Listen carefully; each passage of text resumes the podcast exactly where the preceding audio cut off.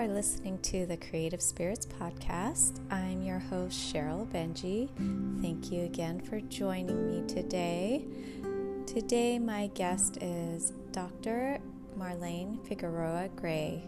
She is a medical anthropologist with a passion for eliciting illness narratives and healthcare experiences from patients, family members, and medical professionals.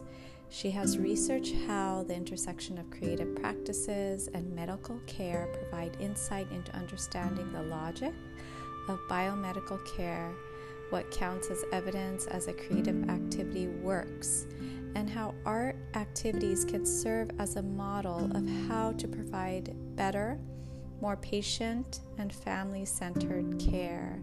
She is particularly interested in how we attend to patients suffering and in what types of care are possible when no medical treatments are available.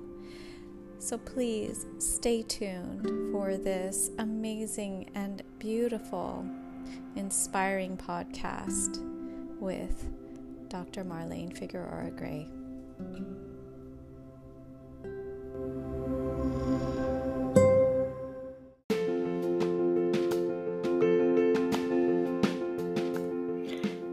You are listening to the Creative Spirits Podcast. I'm your host, Sheryl Benjy. I'm an artist, art educator, and creative coach. I'm here to share with you my journey as an artist. I also interview other artists to share their journey and their words of wisdom. I believe we are all born to create. It just takes a little bit of practice, patience, and persistence to get to where you want to be. So please stay tuned.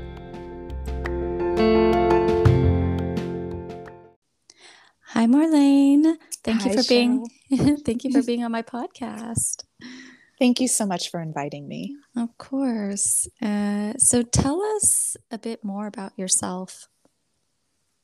Sure. So, I am a medical anthropologist, which means I study and care about how people think about their health and their bodies um, and what they do when those bodies get sick or fall ill, and how they care for themselves either through religion or through self care at home or when they choose to seek medical care in a hospital or a clinic or a more formal institution. Um, and then I pay attention to, to how some bodies are differentially able to access good health care and how power um, circulates and impacts the health, who is able to be healthy and who is able to get the care they need, and who isn't, and with what consequences. Oh, that's so cool. I've actually never heard of that. Medical anthropologist. That's really cool. Do you know I've been so I um I finished my PhD about seven years ago, and I would say 10 years ago, I hadn't heard of it either. So wow. um, it's not commonly known as a as a way to be in the world, but I absolutely love it. Yeah, well, there's just so many new like um like careers mm-hmm. Eh, coming up. You know, like I'm sure my kids are gonna go into something that I've never heard about. Maybe just it's just all always changing and evolving. I love that. You recently wrote a book titled Creating Care, Art, and Medicine in U.S. Hospitals. What inspired that? Oh, that is, that's and such a great question. And it's an interesting pathway. And whenever I have to ask myself where it came from, um, the answer often goes way back. But I think it came um, from just uh, being present in my grandmother's death. She died when I was 25. And mm. I was living in the States at the time. And my mother and my grandmother were living in Germany. And we had all grown up in Germany together. My grandmother is German. My mother's half German, half American. I'm a quarter German, a quarter American, half Puerto Rican, and um, and we've all grown up kind of in the same region of Germany. And so I was apart from them, getting my master's degree, and I just got this call from my mom. Like I knew she was sick, and I got this call from my mom one day that was um, her voice just sounded different and it was about mm. it was around that time in US airfare travel where you could buy like I got the phone call in the morning and that afternoon I was on a plane home from DC to Germany and it was oh. it was like a 6 hour plane ride and I remember stopping at the you know getting off the plane getting the train from Frankfurt to Wiesbaden where we were living and then buying flowers at the train station and thinking like these are probably the last flowers I'm going to bring her and in addition to being you know heartbroken about that I also had this determination to be like, well, we're going to do everything, you know, that we need to do um, to kind of enact care. I don't, I wasn't using that language then, but that's how I would describe it now. Like how to, how do we show up and care for someone? What's all the good work that's still to be done when someone is approaching death?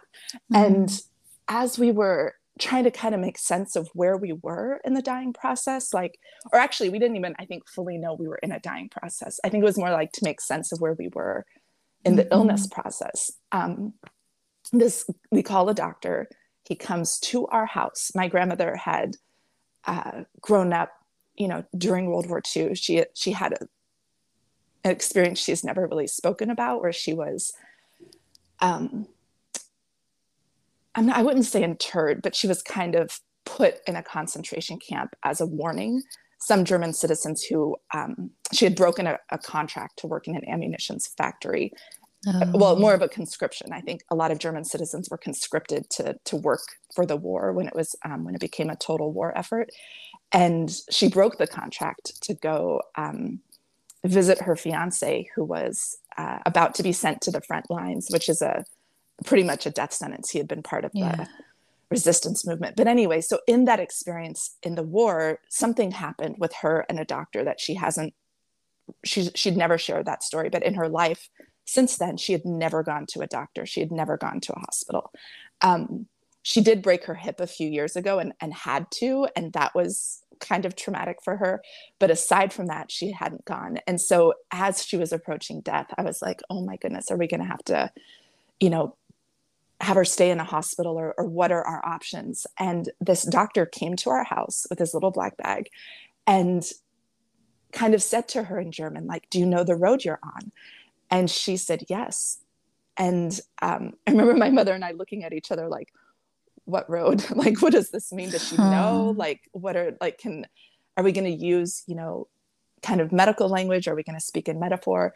Um, but then he just told her like ich werde dich begleiten which is I will accompany you. And I also remember that moment being like, everything kind of clicked for me. Like, oh, that's a model that we can follow. Accompaniment, that's what we will do. We will accompany mm. to the end, right? And so um, we did, like, we stayed. I mean, we were, you know, dying is hard work for the person who's doing it and for the family that is supporting them. And so yeah. we did like 12 hour shifts and we stayed by her side. And um, there's a few uh, details about that that I kind of write about in the preface. But ultimately, I felt like I knew what to do and I knew kind of how to show up for her. And then when she died, I remember feeling like we did it. We had a different kind of death. And by different, I mean non medicalized, because her mm-hmm. husband, my grandfather, had a, like every treatment, every invasive um, procedure that the doctor recommended that ended up kind of lengthening the pain rather mm-hmm. than promoting um, a safe passing, right? And so we were able to have a different kind of death than the one we had kind of been mm. traumatized by as a family about eight years earlier. But then afterwards, I remember talking to my mom, and she was like, Oh, I wish I had had her paint something for us because mm. my grandmother loved to paint, or I wish she had done this kind of um, I don't know, leave a recipe or write a letter or tell me about this story in her childhood. And I remember thinking like, oh, is there is there more that we can do as we prepare for death that helps people who are staying behind think about how to remember us? And all of these questions, I was like, how do I answer these questions? And I was at the time doing um, work in international education and uh, um, higher education and I was thinking I was going to work for the United Nations. I had been a Peace Corps volunteer. I was committed to kind of um, anti colonial educational um, I wouldn't say reform, but support for countries who are who are building their education systems after a colonial past and trying to write their own curriculum on their own terms. And mm-hmm. so I was like, I can't really answer these questions in the program I'm in. And I was looking for other other ways to to understand the world. And I happened to take an it was so serendipitous, like it wasn't conscious. I just happened to take an anthropology class. Um, actually um, i was at a i was at a i was at a faculty student meeting and i was i remember um, drinking wine with some of the professors in the department that i didn't really know outside of class and one of them said well where are you off to next are you going to get your phd like what's in store for you and i told her like my interest in um, how people make sense of the world and is there something we could do with education to understand like what their values are and how to support them living a life with those values and even maybe support them at the end of life and she was like you just sound like an anthropologist mm. and um, i remember being like what's that and so i took one class at the end of my master's program and i was like this is for me um, mm. and then i applied to a phd program at the university of washington was accepted there and then even then i was looking at all of these questions through the lens of development and education and um, I remember taking or taking a class where we read a book by a medical anthropologist and being like, oh, here is the window to answering these questions in the context of. And then I felt like medical anthropology gave me the frameworks to ask mm. and and listen for answers in a way that could be a profession, right? Like I could spend my life doing this. Um, and then, and then within that, I remember thinking, could I really attend to the end of life? Could this be my question? And so, one of the things I was interested in is how people um, face the future with a limited, when the future is limited. And I had seen some of my students in Mozambique um, kind of hope for different things in their lives that they might have felt like would never happen, like attending college or getting a job outside of the country or traveling, and also feeling the limits of what was possible given what was available to them. And so I was interested in how to pay attention to what people hope for when the future is limited.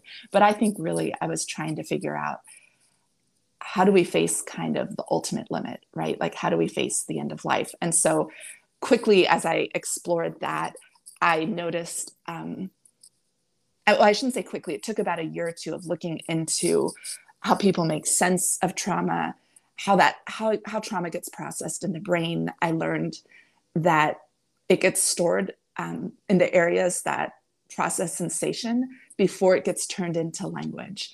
And I realized all the things I was being trained to do were around asking people things and having people use language to tell me um, what they were thinking and what their story was. And I started to pay attention to how other people worked with trauma, really how how you work with trauma when you can't use language, which ended up being the arts, right? Like dance and music mm. and visual art and poetry and um, knitting and clowning. There are all these ways that um, you can use different parts of being in the world and experiencing your body to understand or to or to live with the trauma of either violence that's happened to you or the trauma of a diagnosis which itself you know can be earth realigning or um, something that calls for you to just be in the world in a whole new way or sometimes the violence of medical procedures that feel totally invasive and mm. difficult and then i wanted to pay attention to who those people were what they were doing, what they were doing in hospitals, and not just like, um, you know, a class that maybe their doctors would tell them about that happened off site or, um, you know, only on Wednesdays. I wanted to know why did hospitals think they needed these people on staff? Why were they? So I only looked for artists that um, were paid by the hospital that had a permanent position mm. in a medical unit or on a medical team and then i started to think then i started to ask really kind of what did they think they were doing in a hospital because I'll, often artists aren't trained to work in hospitals from the beginning i think now with the professionalization of the field of medical art therapy and creative arts and spirit, you know, arts and health, um, that might be more common. But some of the people I was speaking with did not know they would end up in a hospital, right? They were mm. artists first. And I was really interested in why were they artists in hospitals? Like what did they think they were doing there and what were they hoping for? And then I talked to the doctors who supported these programs or hospital administrators.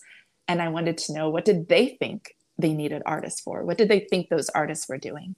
And then I spoke with patients and um, providers who uh, took part in these classes and other hospital staff.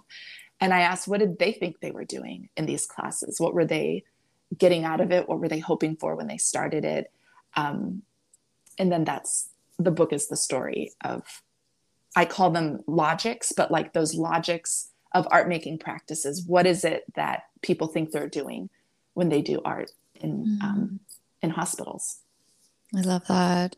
And was this your first book? And how long did it take you? Were there any setbacks?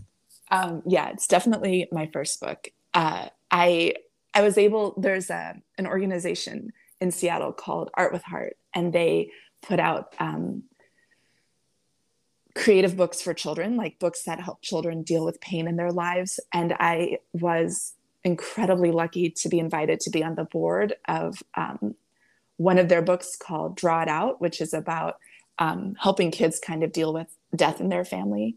Um, so actually, if I think about it, that would have been the first book I was part of, but it was a, a big team of people, and I wasn't um, an author. I was just one of the people that gave feedback on the book. So I love thinking about that as being my first introduction into the world of book publishing. But this book is the first book I've written. Um, it's kind it's quite common in my field to publish a book out of your dissertation. It's actually an expectation and a requirement if you go up for tenure at a university. Where I work now, it isn't a requirement. And I think some of my colleagues, um,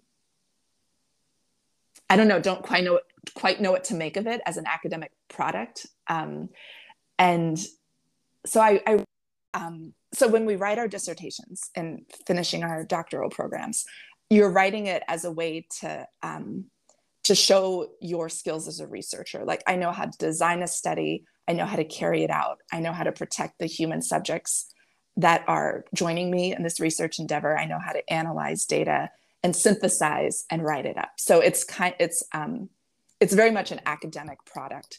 But I was so fortunate that I had an advisor that said, write this thing you have to do as a rite of passage, write it as the book you would want to read. So I had mm. permission kind of from the beginning to not follow this very like standard here's the literature review, here's my methods section, here's the results, the results, the results, the conclusion, right? Like that's how it would flow. But I got to write a story of of, of this curiosity about why are art and medicine coexisting in hospitals.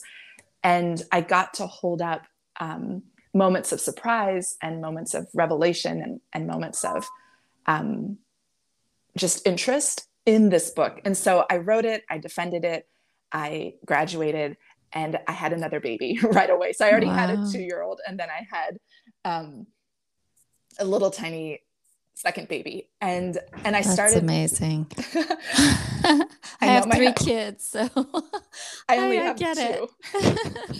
Um i have two and and the book i guess. My husband jokes that's that another my, baby. Yeah that's what he says.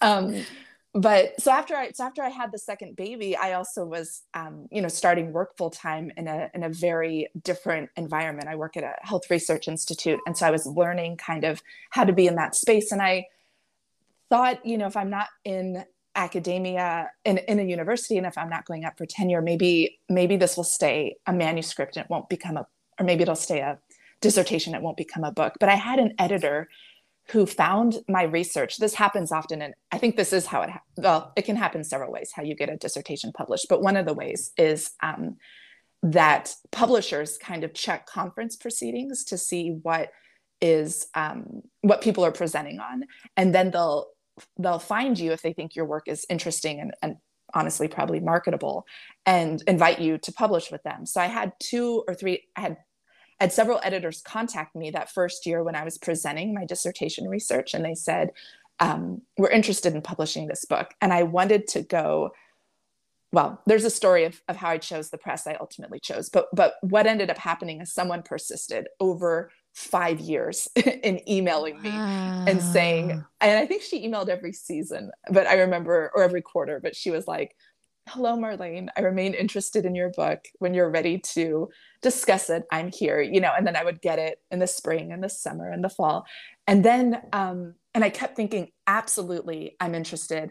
I will do this uh, as soon as I write this grant, or when I got the grant, as soon as I finish this study, or when I finish this study, as soon as I write this, page, you know, there's always mm, something else. Mm-hmm. Um, but then COVID happened, and I, my kids were my little my oldest was in kindergarten so we had to you know stop kindergarten and and have him home and then my youngest was two or just turning three and uh it was you know like many parents with young children we split our days there was never enough time to do anything it was kind of a dream come true for me to be around my growing children and to see them growing like every hour, every day, and also a nightmare of how am I going to actually keep my work going and how do we make this work in one house and how do we teach them in addition to to doing our work. But I remember being in the basement and hearing them laughing upstairs and thinking, if I am going to be separated from these children, I am going to be doing the work that I care about the most and it just made sense for me to to work on this book at that moment and i remember being like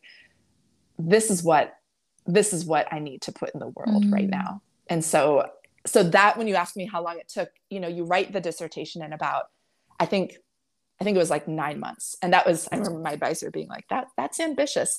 But like yeah. I was, you know, I had a family and a clock. So I made the clock. And then afterwards, I think the, you have to, you know, revise it and it goes out for peer review. So that process took about a year and a half. It's a long answer to your question. Yeah, it's amazing. Uh, I feel like because I have three kids, I feel like I've accomplished so much more with my kids because you have to um, make sure y- you schedule your time mm-hmm. very well. exactly. you know, when I had all the time in the world before kids, I wasn't like as organized. like now, it's a whole different world. So I totally get it. That's amazing.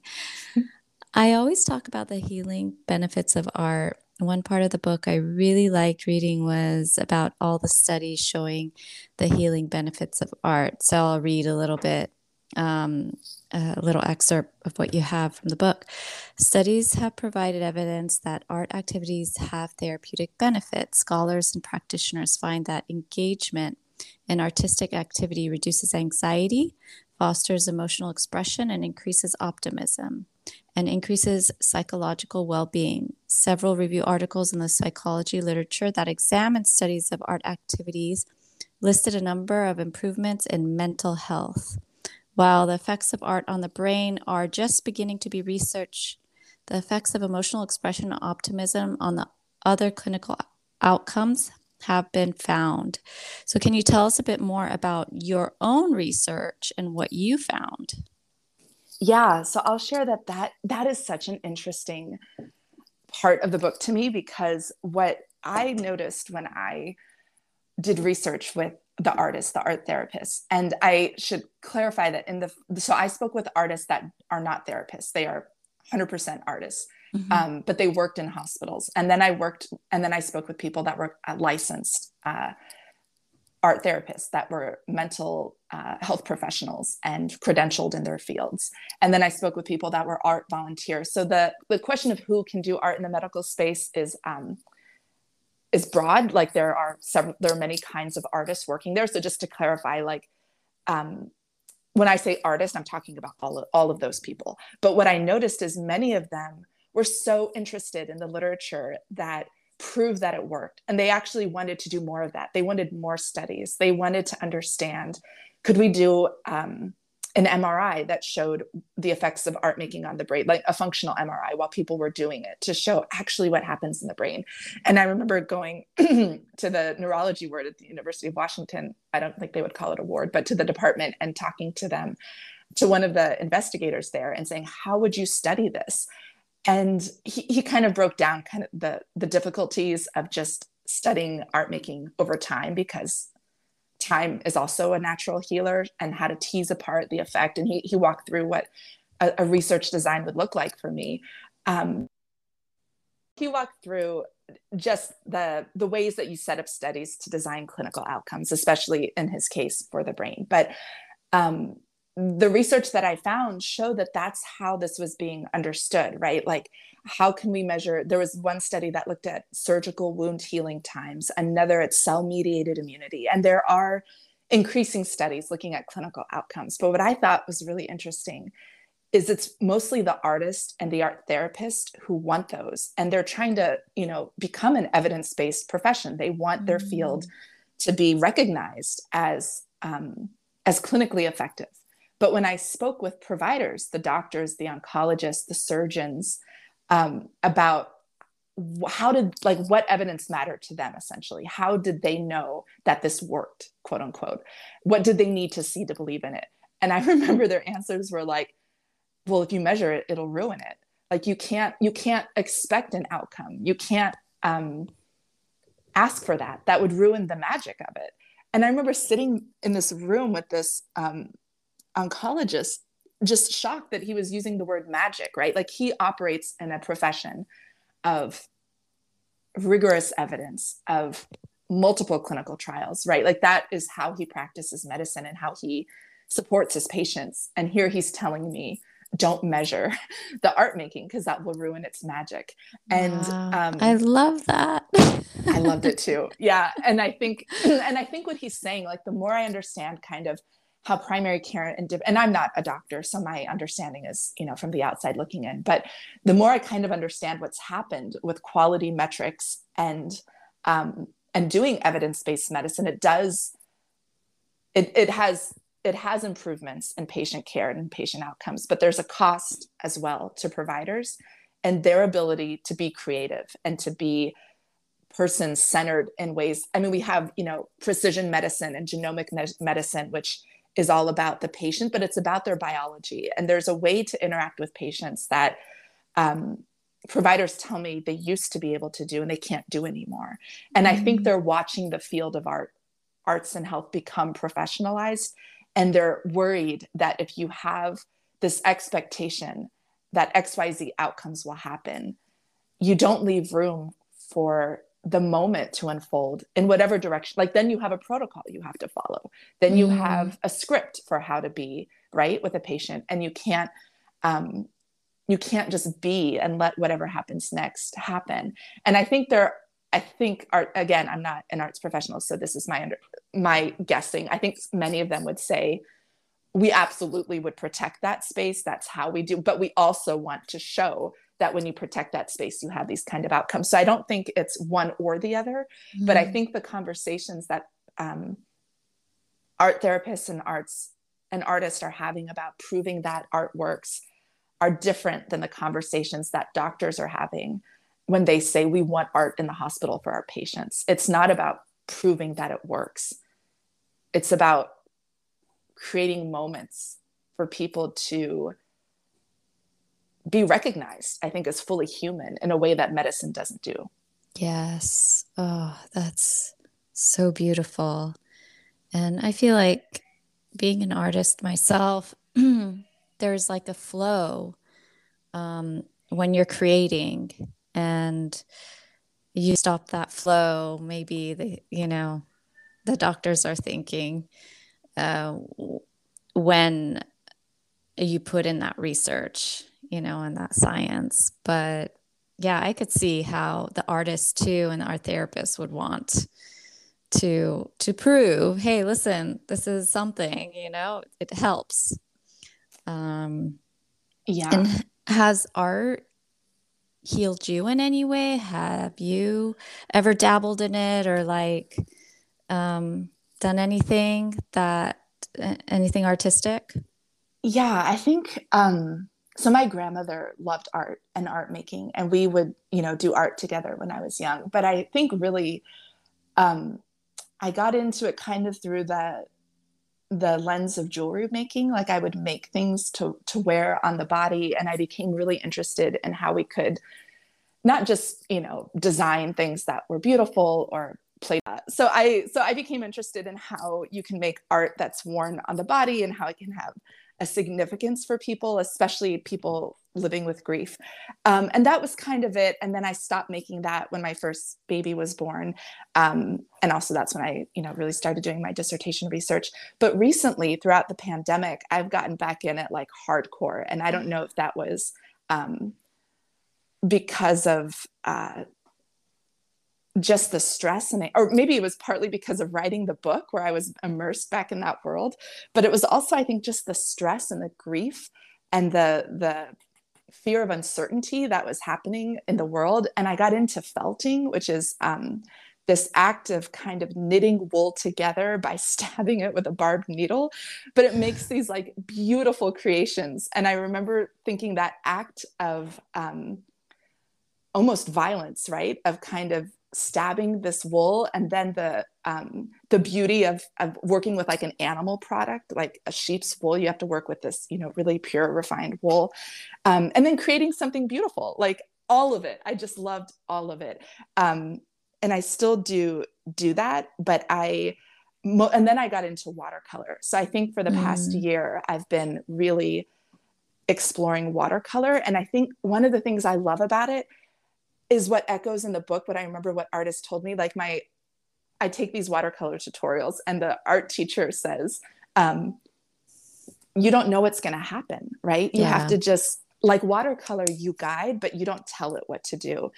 And you have to be open to the surprise of what it will do for you. And i remember being like yes like this is a metaphor for life. This is a met this is what the artists in my book were telling me right? Like one of yes. the most beautiful quotes I know I have in there, I think, is from this artist named Ian Sion. He um, worked at MD Anderson, and I think now he has his own um, business. You can uh, look him up and see what he's up to. He's he's incredible. But he, I remember one of the things he told me is that making art is embracing uncertainty, right? And it's an act yes. of courage, and it takes courage to face a blank page and it takes courage to face the unknown and one of the things he intentionally did with his um, with the patients that worked with him was create these opportunities for them to use and build their courage.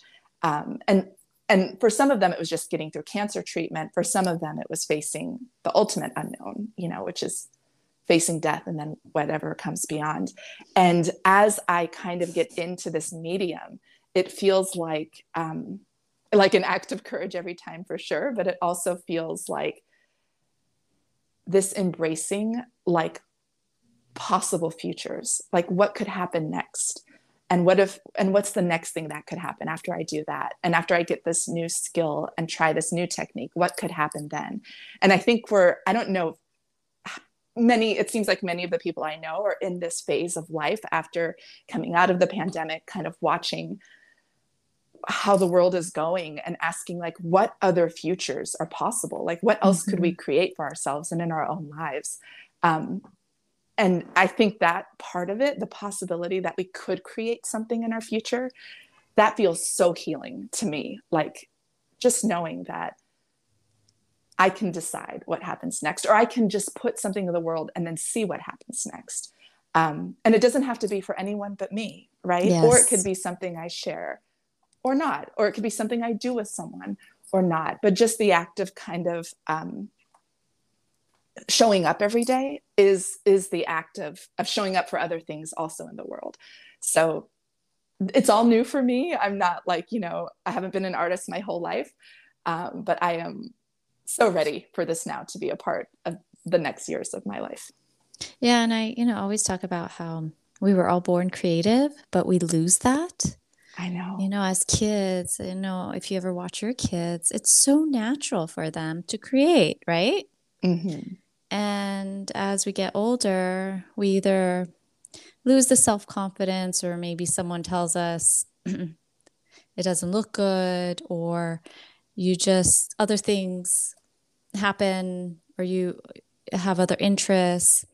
So when people tell me that I don't know how to draw a stick figure, I'm like, yeah, you do. And you could draw a great stick figure. And if you keep practicing and show up, just like you said, just showing up. I loved what he had said that it is an act of courage, you know, to show up to the blank canvas or whatever it is, the blank piece of paper and just do it and see what happens and that's and just have fun and enjoy it so i love that you're doing this and um, that it's helped you and what words of wisdom do you have for all the creative spirits out there who want to write their own book and who feel maybe discouraged or you know maybe don't have the confidence Oh, that's a great question. I would say, I mean, if you're creative and showing up for your artistic practice, I, I would say it's that same part of your brain,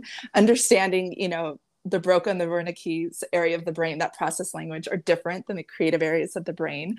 Um, so it is a little bit of a different kind of discipline, but it's the same practice of showing up and putting something out there and then looking at it and working on it again and again. But I think, um, for me, writing an academic book, there's kind of a, a, a path to do that in my field, and I it might be different for people or in my world, um, and I think it's different for people that want to write a book for the popular audience. But if I could maybe speak to people out there um, who might be artists working in hospitals about what I think the potential is for their art. I remember one of the things I was thinking as I thought about speaking with you today about what's the potential out there for people doing art? Like what's the what's the next step? Like what's the fullest way to realize how to take this magic of doing art which embraces uncertainty in a medical space which drives for positivism and um, certainty right? Like that's the practice mm-hmm. of medicine. We need to know what this is.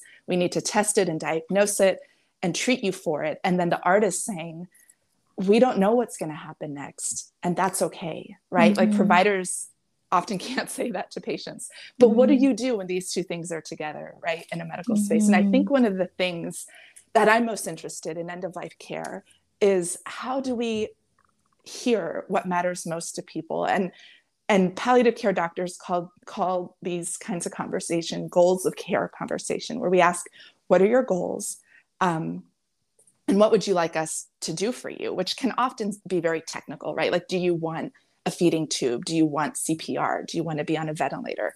But I think artists give people the opportunity to imagine a future that's more like, how do you want to live your values through the end mm. of life? How do you mm. want to be remembered afterwards? And once you have those conversations first, then you might say, okay, well, then what kind of medical care could we offer you to support that living, like living those values and living um, living in a way that is a death that you want that's in line with the life that you've lived mm. and how you want to be remembered. And not saying that you know death is what anyone wants. Of course you know we all want the people we love to to to live as long as they can here with us. But when you face that when you know it's coming and you face it together with this willingness to kind of embrace the good care that's still possible that we can still offer each other that artists can like elicit and and um, create pauses in this medical pathway of like procedure after procedure and in those pauses like reimagine something different about how we can be together right now. That i kind of think is the future of what arts and medicine um, one of the things they could do. And i think there are people moving in this space. I'm not like up on all the latest literature on that but that's one of the things i would leave people as they're thinking about like what could i do with my art that's not just maybe about writing a book although i fully support that of course but also like how do i how do i do this practice with people in a way that brings forth what matters most to them like how do we create something and then look at it together and say tell me about that and what does that mean to you and what were you thinking mm. and what were you mm. afraid of and what were you hoping for and then maybe bring that into life right like what are you afraid of and what are you hoping for and how can we meet you in those places um, yeah, I, I, just think about that and what that could look like in the new yeah. futures we're all imagining. I love what you said, creating a pause, the artist creating that pause in that space, in that medical community, in that um, medical space. So I think that's so important. Uh, where can people buy your book? I don't know if it's, I don't think it's out yet. I don't know. I remember you said that it's still in the works. And where can they find you? Thanks for asking. So it actually came out um, just two or three weeks ago. It's brand new in the world. It's on mm. Amazon and I'll just say that as an academic book, it's um, pricey. It's kind of priced for academic libraries. But if you go to the website of the publisher, um, which is Lexington University Press, and you use the code uh, L F and F 30, there's a 30% discount, and um, you can get the Kindle or the hardback version there. That's awesome. And we'll put it in the show notes. We'll put the link and everything so people can access it easily. Um, thank you so much for being on my podcast and putting aside your time to be here with me and to share this because I always talk about how healing art can be and it, how healing it just is. It just is. And uh, how important it is. So it, it's wonderful to have you here to talk about that and the research you have done. Oh, I loved being here. Thank you so much. And I um, have followed your art once Brooke connected us, and I would love one day to be in LA and experience the art that you do. I think it's absolutely lovely. Oh, absolutely, absolutely. That would be a pleasure. Um, thank you again for being for being here. Thank you.